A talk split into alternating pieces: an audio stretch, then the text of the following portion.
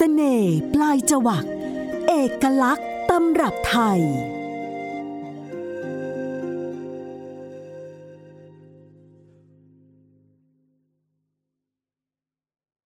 สวัสดีค่ะ ต้อนรับคุณผู้ฟังทุกท่านมาพบกับสารคดีพิเศษปลายจวัก ทางไทย PBS Podcast กันอีกครั้งหนึ่งนะคะ ดิฉันโสภิตบังมิวัฒนาค่ะ เราเจอกันเป็นประจำทุกสัปดาห์ ในแต่ละ episode ก็จะนำเสนอแง่มุมต่างๆ ที่เกี่ยวข้องกับเรื่องของอาหาร อาหารไม่เพียงแต่หล่อเลี้ยงชีวิต แต่ว่าอาหารก็ยังเป็นเรื่องของความรื่นรมย์ ทั้งในแง่ของการสัมผัสทางตา ทางการรับรู้กลิ่นรสแล้วก็ความรื่นรมย์ รวมทั้งอาหารยังทำหน้าที่อีกหลาย ๆ อย่าง ในมิติของทางสังคมแล้วก็เรื่องอื่น ๆ ด้วยนะคะ ปลายจวักนี้เป็นละครที่ได้ออกอากาศทางสถานีโทรทัศน์ไทย PBS ไปเมื่อปีที่แล้ว แต่ว่าเสียงตอบรับที่ดีมาก ๆ ก็ได้นำมาออกอากาศฉายซ้ำอีกครั้งหนึ่งสำหรับใครที่พลาดไป ส่วนในงานสื่อเสียง พอดแคสต์ของเรา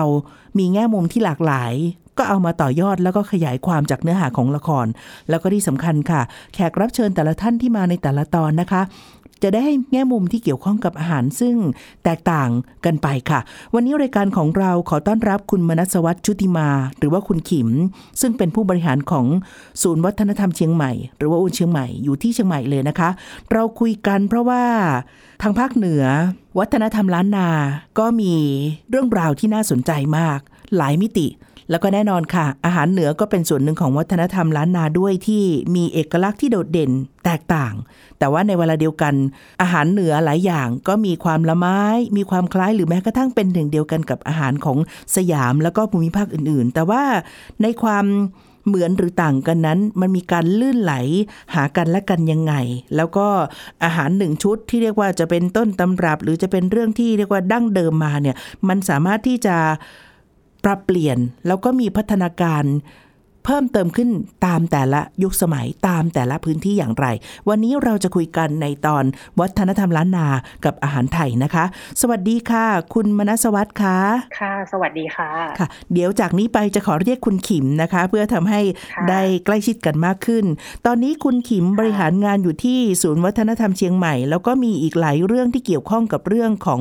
งานวัฒนธรรมรวมทั้งเรื่องของอาหารด้วย เล่าให้คุณผู้ฟังฟังหน่อยสิคะว่าทำอะไรกันอยู่บ้างแต่เดิมเนี่ยคือศูนย์วัฒนธรรมเชียงใหม่นะคะ เราให้บริการอาหารขันโตกดินเนอร์นะคะ ซึ่งเป็นการนำเสนอรูปแบบวิธีการทานอาหารแบบล้านนาผสมกับการแสดงแบบล้านนาไปด้วย โดยที่ศูนย์วัฒนธรรมเชียงใหม่ของเราเนี่ยเป็นต้นกำเนิดของการสร้างสรรค์วัฒนธรรม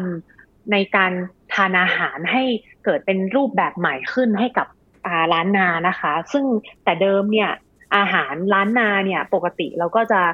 ทานกันบนขันโตกนะคะ แต่ว่าเราไม่ได้มีรูปแบบในการจัดเลี้ยงเพื่องานรื่นเริงหรือว่าเป็นการต้อนรับแขกนะคะ แล้วก็ไม่ได้ดูการแสดงไปด้วย แต่ว่าทางอ่าคุณไกรศรีนิมานเหมินเนี่ยซึ่งเป็นพี่ชายของคุณย่าขิมเนี่ย ซึ่งอ่าก็คือคุณอุนชุติมาเนี่ยอ่าแกได้จัดงานเลี้ยงส่งอ่าเพื่อนของท่านสองคน ซึ่งในขณะนั้นเนี่ยก็ อ่าคือท่านสัญญาธรรมศักดิ์ซึ่งตอนนั้นมาประจำเป็นข้าหลวงยุติธรรมประจำมณฑลพายัพนะคะกับอามิสเตอร์จอร์จวิทนีย์เนี่ยซึ่งเป็นอ่ากงสุลอเมริกันคนที่สองของเชียงใหม่แล้ว ทั้งสองท่านเนี่ยจะต้องได้มีโอกาสย้ายกลับไปอ่าที่กรุงเทพแล้วอีกท่านหนึ่งก็ต้องกลับไปที่อเมริกาอ่าคุณไกรศรีเนี่ยก็เลยได้คิดค้นอ่ารูปแบบในการเลี้ยงส่ง farewell party เนี่ยให้กับทั้งสองท่านออกมาเป็นรูปแบบของขันโตกดินเนอร์ ซึ่งในตอนนั้นเนี่ยก็เป็นการผสมผสานเอาวัฒนธรรมดั้งเดิมในการทานอาหารแบบล้านนาเนี่ยเข้ากับรูปแบบการแสดงแบบตะวันตกนะคะ จนกลายมาเป็นขันโตกดินเนอร์ แล้วทางคุณอุนชุติมาเนี่ยก็ได้นำเอาแนวคิดเนี้ยมาปรับใช้ในทางธุรกิจเกิดเป็นศูนย์วัฒนธรรมเชียงใหม่ขึ้นค่ะ ค่ะ แล้วอ่ามันเลยทำให้ตัวขิมเองเนี่ยก็ได้เห็นถึงอ่าความอ่า สร้างสรรค์ในเรื่องของอาหารเนี่ยมาตั้งแต่เด็กแล้วนะคะแล้วก็เลยทำให้มีความสนใจในเรื่องของพลวัตทางวัฒนธรรมเกี่ยวกับเรื่องของอาหารมาตั้งแต่ตอนนั้นค่ะ ค่ะ แล้วก็อ่าย้อนกลับไปตั้งแต่สมัยอ่าต้นตระกูลเองอ่าหลวงอนุสารสุนทรเนี่ยก็มีการผสมผสานเรื่องวัฒนธรรมทางด้านอาหารมาให้เราเห็นอยู่ผ่านครอบครัวที่เราได้ทานอาหารของครอบครัวมาโดยตลอดนะคะค่ะ ต้นตระกูลคุณขิม หลวงอนุสารสุนทรกิจ ท่านเป็นผู้หนึ่งนะคะที่มีบทบาทในสังคมล้านนายุคกว่าร้อยปีมาแล้วค่ะ เป็นพ่อค้าที่เดินทางไปหลายถิ่นที่ ทั้งขึ้นล่องภาคกลาง ทางเชียงใหม่ แล้วก็ไปยังประเทศเพื่อนบ้านในแถบของทางอาเซียนลาวด้วยนะคะ ไม่ว่าจะเป็น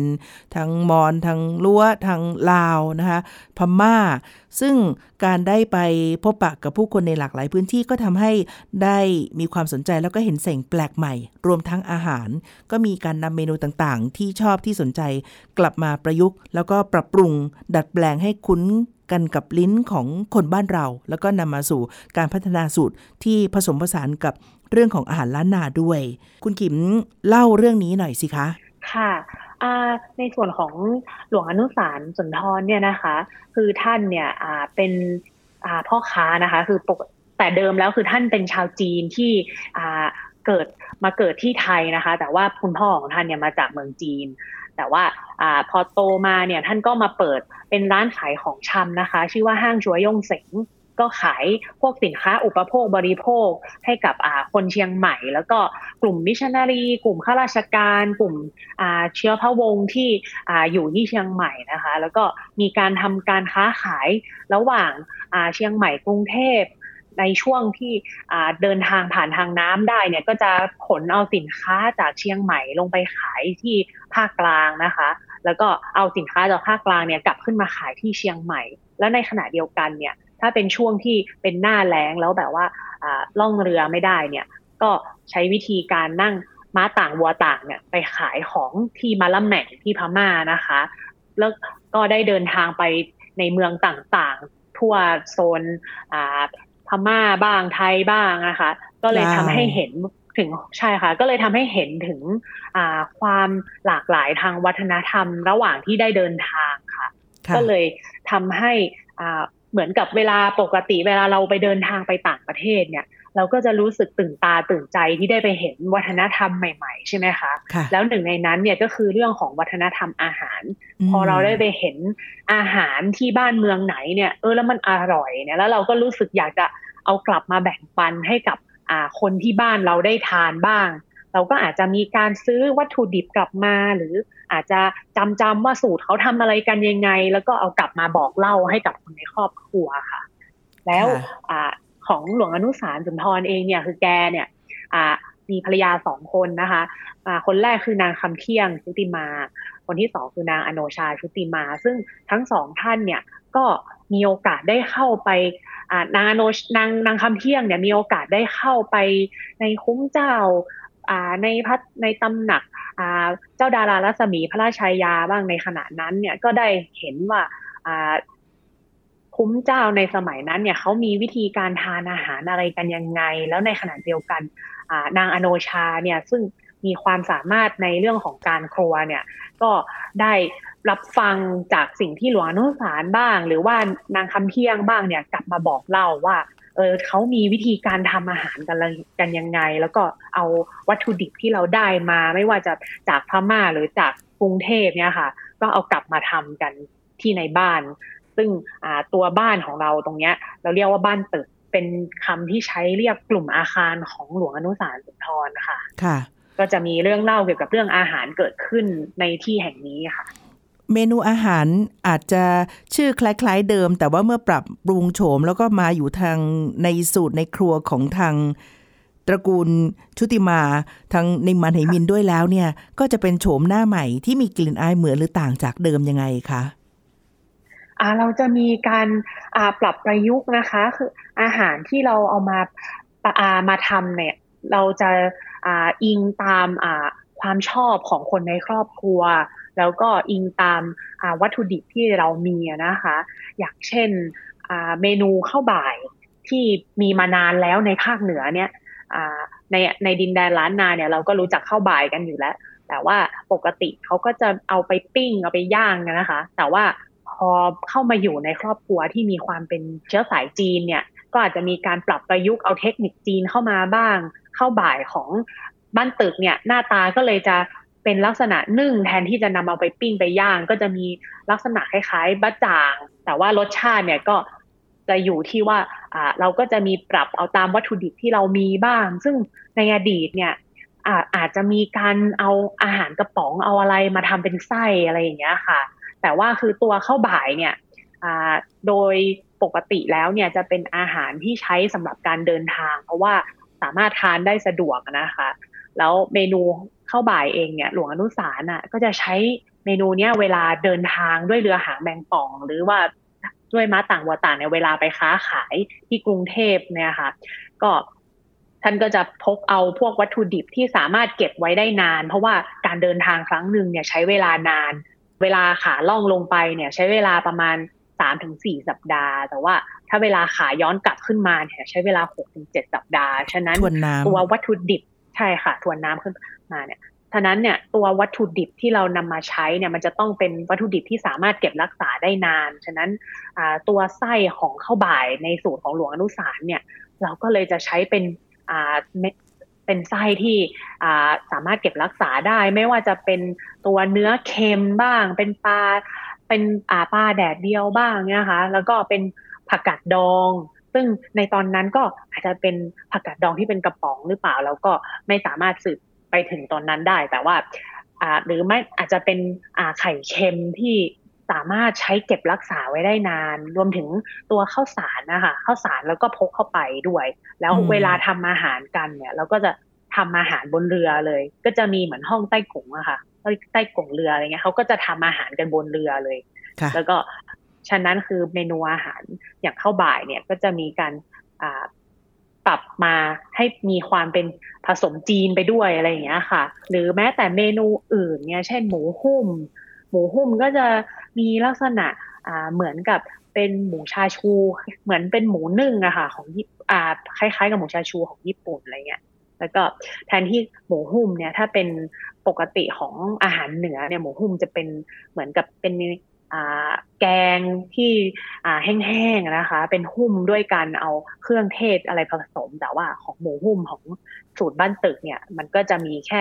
ขมิ้นแล้วก็จะมีความเค็มจะจะเป็นแบบว่าสะอาดสะอาดไม่ไม่ได้เป็นเผ็ดอะไรมาก เพราะว่ารสชาติของอาหารบ้านตึกเนี่ย เราจะไม่เน้นอาหารรสจัดนะคะ อืม ฟังจากที่คุณกิมเล่ามาเนี่ยสิ่งหนึ่งที่ชัดมากนะคะ คุณผู้ฟังแล้วก็เราเตรียมกันก่อนเข้ารายการเนี่ย สิ่งหนึ่งที่ชัดเจนก็คือว่า ในความเป็นอาหารไทย มันไม่ได้มีการแข็งตัว แต่มันยืดหยุ่นแล้วก็ปรับเปลี่ยนไปตามสถานการณ์ ไปตามบริบทต่างๆ รวมทั้ง อาจจะไม่ได้บอกว่านี่คือไทยแท้ด้วย แต่ได้รับอิทธิพลกันละกัน เหมือนอย่างเช่น ที่บอกเมื่อสักครู่ว่า อย่างข้าวบ่ายเนี่ยก็มีความเป็นวิธีกรรมวิธีของจีนเอามาผสม ก็ทำให้หน้าตาโฉมใหม่เหมือนแต่งองค์ทรงเครื่องใหม่ยังมีกลิ่นอายอยู่นิดหน่อย แต่ก็มีรูปลักษณ์ที่แตกต่างไป ส่วนนี้เป็นหัวใจสำคัญที่คุณขิมอยากจะพูดถึงเรื่องของอาหารไทยว่ามันมันเปลี่ยนแปลงได้ มันปรับตัวได้ แล้วมันมีความนวัตกรรมใหม่ ๆ ขึ้นมาได้ยังไงบ้างคะ คือความจริงแล้วนะคะ เรื่องของวัฒนธรรมที่มีการเปลี่ยนแปลงเนี่ยไม่ได้มีเฉพาะแค่อาหารนะคะ เป็นในทุกๆมิติเลย แต่เพียงแค่ว่าตัวอาหารเนี่ยจะค่อนข้างโดดเด่นขึ้นมา แล้วก็เราคือสิ่งที่ขิมสนใจเนี่ยคือ ความจริงแล้วเนี่ยวัฒนธรรมเนี่ยมันเป็นสิ่งที่ไม่สามารถจะหยุดนิ่งได้นะคะ ไม่สามารถจะกำหนดว่ามันจะต้องเป็นรูปแบบตายตัวต้องเป็นสูตรต้นตำรับดั้งเดิมที่ถ้าใครทำ ไม่ถูกต้องตามนี้แล้วจะเป็นเรื่องผิดอะไรเงี้ยคือขิมว่ามันเป็นเรื่องที่ค่อนข้างล้าสมัยไปแล้วนะคะ เพราะว่าวัฒนธรรมเนี่ยอย่างที่ทราบดีคือ เราอะวัฒนธรรมมันมีพลวัตอยู่แล้วนะคะ แล้วก็ตัวสังคมสิ่งแวดล้อมเองคือมันมีการเปลี่ยนแปลงอยู่ตลอดเวลา มนุษย์ไม่มีทางที่จะหยุดอยู่นิ่งกับที่ได้นะคะ เพราะว่าด้วยสภาพแวดล้อมสังคมอะไรเงี้ยมันมีความเปลี่ยนแปลง ฉะนั้น มนุษย์เนี่ยจะมีความคิดสร้างสารรค์อยู่เป็นทุนเดิม แล้วก็เขาจะรู้จักที่จะประยุกต์ปรับใช้สิ่งที่เขาหาได้นะคะ หรือว่ามีประสบชุดประสบการณ์ใหม่ ๆ ที่เกิดจากการเรียนรู้การไปพบเจอสิ่งใหม่ ๆ หรือว่าเป็นการขัดเกลาสั่งสมสืบทอดกันมาภายในรุ่นต่อรุ่นอะไรเงี้ยนะคะ แล้วก็ตัวบริบททางสังคมเองมันก็มีการเปลี่ยนแปลงอยู่ตลอดเนี่ย รวมถึงขอบเขตการดำเนินชีวิตของผู้คนในสังคมเนี่ยมันก็เลยมีการเปลี่ยนแปลงมันเลยทำให้วัฒนธรรมอาหารเนี่ย แต่ละพื้นที่เนี่ย มันถึงแม้ว่ามันจะมีมันมันมีเอกลักษณ์เฉพาะนะคะแต่แต่ว่ามันก็จะเกิดการถูกการปรับประยุกต์ดัดแปลงให้ให้มันอ่าสอดคล้องไปกับธรรมชาติรอบตัวของคนที่อยู่ตรงนั้นนะคะอืมไม่ว่าจะเป็นอย่างตอนเนี้ย เราบอกว่าถ้าเป็นเมนูเนี้ยอาหารเหนือจะต้องต้องประกอบด้วยวัตถุดิบอย่างนี้เท่านั้นอะไรอย่างเงี้ย แต่คือความจริงแล้วไม่ใช่ ยกตัวอย่างได้ไหมคะอ่าอย่างอาหารเหนือใช่ไหมคะค่ะอ่าแต่เดิมเนี่ย อาหารเหนือคนก็จะบอกว่าอาหารเหนือเนี่ยอ่าส่วนใหญ่เราจะไม่มีอาหารทะเลอยู่เป็นส่วนประกอบ แต่ในอันนั้นคือในอดีต ซึ่งการคมนาคมขนส่งเนี่ยค่อนข้างลำบาก แต่ในปัจจุบันเนี่ยอาหารเหนือก็อาจจะมีอาหารทะเลผสมอยู่ด้วยก็ได้ เช่นหรืเมอนูว่าอะไรบ้างคะอ่าเราก็อาจจะมีการปรับประยุกต์เช่น เดี๋ยวนี้ก็อาจจะมีข้าวซอย lobster หรืออะไรอย่างเงี้ยนะคะ หรือว่าจะหนูหนูพยายามจะยกตัวอย่างให้เห็นว่าขอบเขตอะค่ะพรมแดนของอาหารเนี่ย มันไม่สามารถจะกำอ่าจำกัดขอบเขตได้ เพียงแค่ว่าเราอะ จะต้องรู้ว่าตัวรากเหง้าของอาหารเมนูนั้นเนี่ย มันมาจากไหน แล้วเราถึงจะสามารถไปต่อยอดได้ว่า คุณจะต่อยอดให้มันให้มันเป็นอาหารที่มันยังมีกลิ่นอายของอาหารเหนือ แต่ว่ามีการผสมผสานแบบร่วมสมัยมากขึ้นนะคะ ประเด็นนี้แล้วก็คุณขิมก็เคยพูดถึงค่ะเรื่องที่ว่าค่ะในวัฒนธรรมล้านนาซึ่งมีความแข็งแรงมากอยู่เนี่ย ก็เป็นพื้นที่ซึ่งรับ เรียกว่าวัฒนธรรมจากที่อื่นเข้ามาด้วยมาผสมผสานกลมกลืนกัน หรืออย่างตัวอย่างอาหารจีนก็มามีอิทธิพลมากแม้กระทั่งกรกรรมวิธีในการปรุง แต่ท้ายที่สุดแล้วเนี่ย มันก็ยังเป็นหน้าตาของอาหารเหนือที่มีกลิ่นอายของจีนอยู่ใช่ค่ะเล่าเรื่องนี้หน่อยสิคะอากลิ่นอายของอาหารเหนือที่มีความเป็นจีนใช่ไหมคะค่ะอาอาหารเหนือที่มีความเป็นจีนเนี่ยแต่แต่เดิมถ้าเป็นในอดีตเนี่ย อาหารเหนือเนี่ยเราจะมีรสชาติเป็นกลางๆนะคะ แล้วก็จะมีอาจจะมีเค็มนำเล็กน้อย แต่ว่ารสเปรี้ยวกับหวานเนี่ยจะค่อนข้างน้อยนะคะ เมื่อเทียบกับอาหารในภาคอื่นๆ เพราะว่าคนเหนืออาจจะไม่ค่อยนิยมรสชาติหวานสักเท่าไหร่เนี่ย แล้วก็ตัวแต่ว่าตัววัตถุดิบเนี่ยค่ะจะเป็นสิ่งที่สามารถบอกได้ว่าเมนูนั้นเนี่ยมันได้รับอิทธิพลมาจากอะไร อย่างเช่น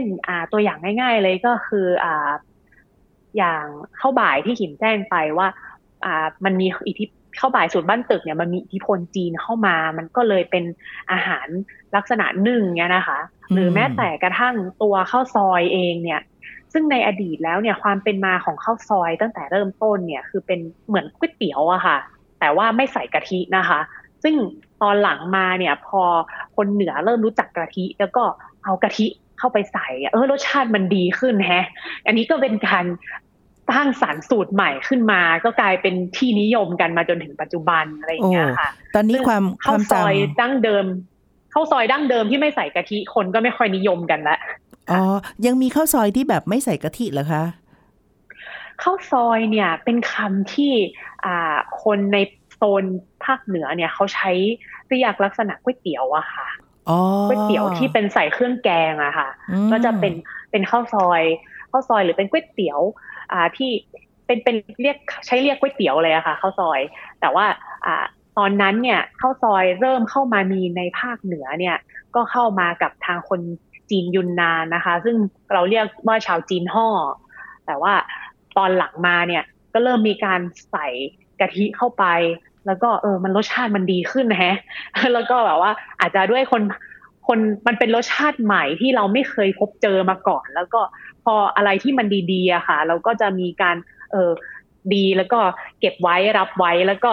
เปลี่ยนให้มันดีขึ้นไปเรื่อยๆอะไรอย่างเงี้ยค่ะค่ะจากแต่เดิมที่ข้าวซอยก็จะมีแต่ข้าวซอยไก่ใช่ไหมคะข้าวซอยเนื้อ เพราะว่าชาวจีนห่อส่วนใหญ่ก็เป็นมุสลิมอะนะคะ ก็จะมีแต่ก็จะไม่มีหมูตอนหลังมาก็เริ่มมี เป็นข้าวซอยหมูกรอบ ตอนหลังมาก็เริ่มมีข้าวซอย lobster อ่าข้าวซอยอะไรเมนูอะไรก็เริ่มเข้ามาเรื่อยๆ ใช่ข้าวซอยค่ะทะเลนะคะ พูดถึงเรื่องนี้ใช่ก็นึกค่ะได้ว่า ในละครปลายจวักมีหลายฉากหลายตอนเลยค่ะ เกี่ยวข้องกับเรื่องที่เรากำลังจะคุยอยู่ อย่างเช่นตอนหนึ่งแม่อ่อนที่เป็นนางเอกเนยนะคะแพ้ท้องแล้วปรากฏว่าในความอยากกินอาหารคนท้องเนี่ยนะคะก็จะมีความอยากกินอาหารถึงเป็นอาหารเหนือ อยากกินน้ำพริกมะแขวน มะแขวนนี่ก็เป็นพืชที่ถ้าเปรียบเทียบ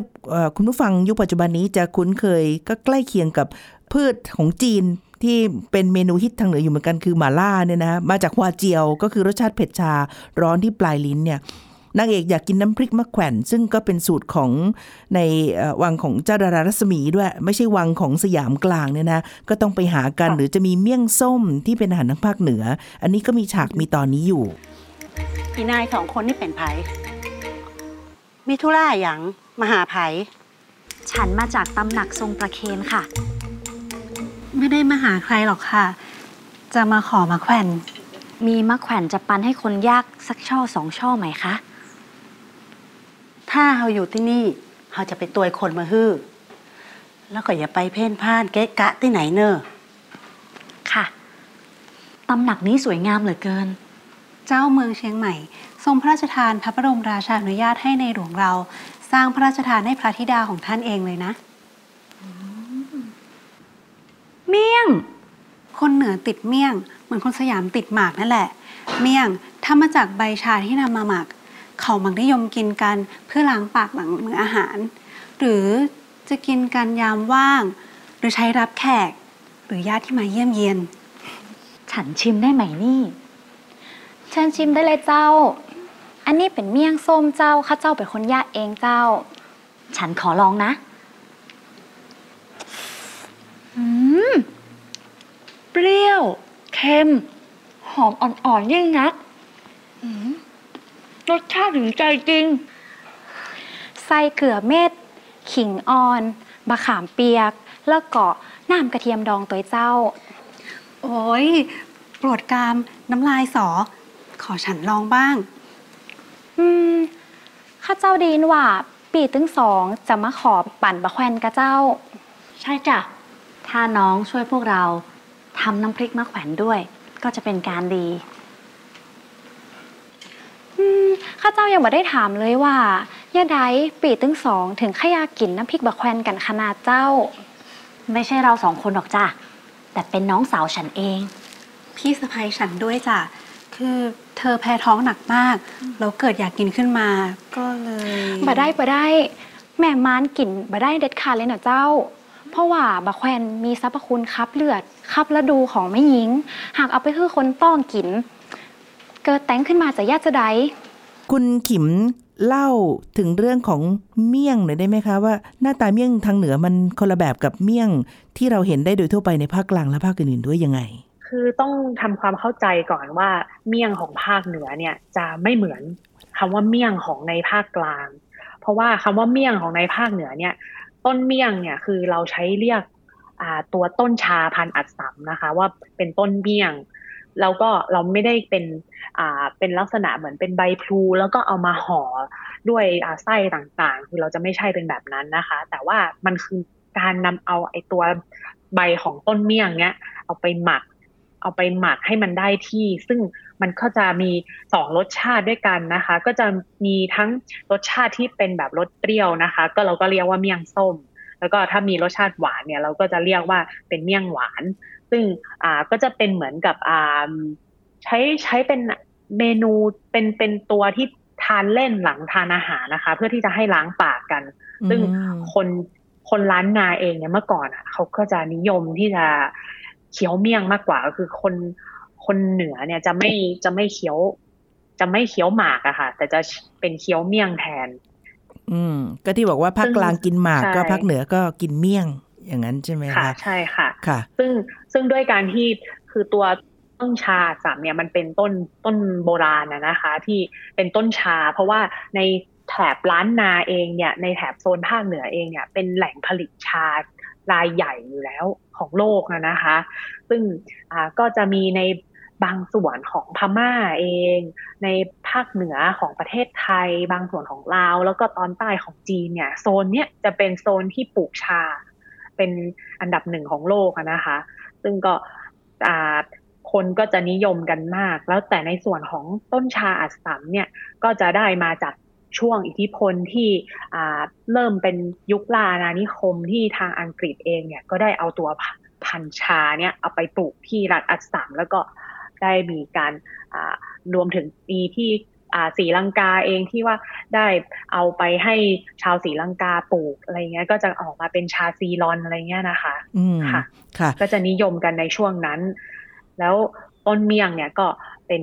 อา ของทานเล่นของภาคเหนือค่ะ ค่ะ งั้นคุณผู้ฟังถ้าจะไปสั่งเมี่ยงที่ทางภาคเหนือ ก็ต้องเช็คให้ดีๆนะคะ ว่าเป็นเมี่ยงแบบไหนกันแน่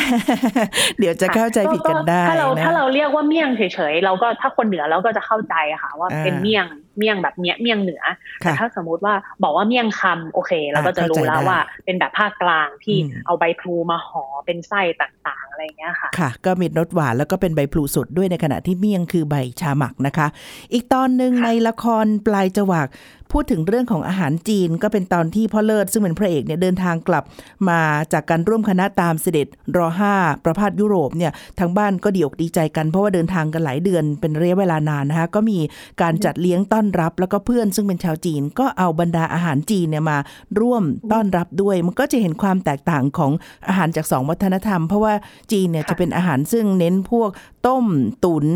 ผัด ทอดนะคะในขณะที่อาหารไทยของเราจะเป็นกลุ่มของพวกยำแล้วก็น้ำพริกหรืออะไรต่างไหว้ขอรับคุณหญิงเนียม เอาพระศิลป์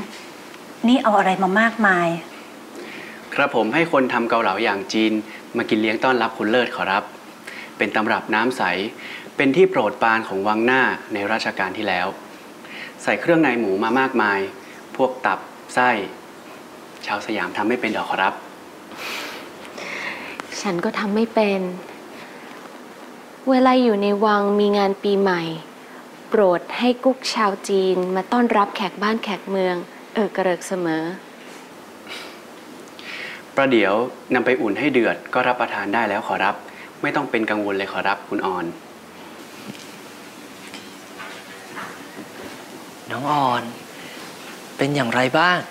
พี่เอาของฝากจากคุณแม่ทองสำรีมาให้ ขอบคุณคุณแม่กับคุณพี่มาก ๆ นะคะ พี่เลิศคงดีใจ ได้กินทั้งของจีนของไทย สมกับที่ต้องกินอาหารฝรั่ง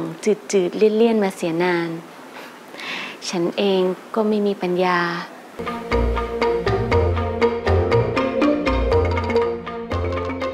พูดถึงเรื่องนี้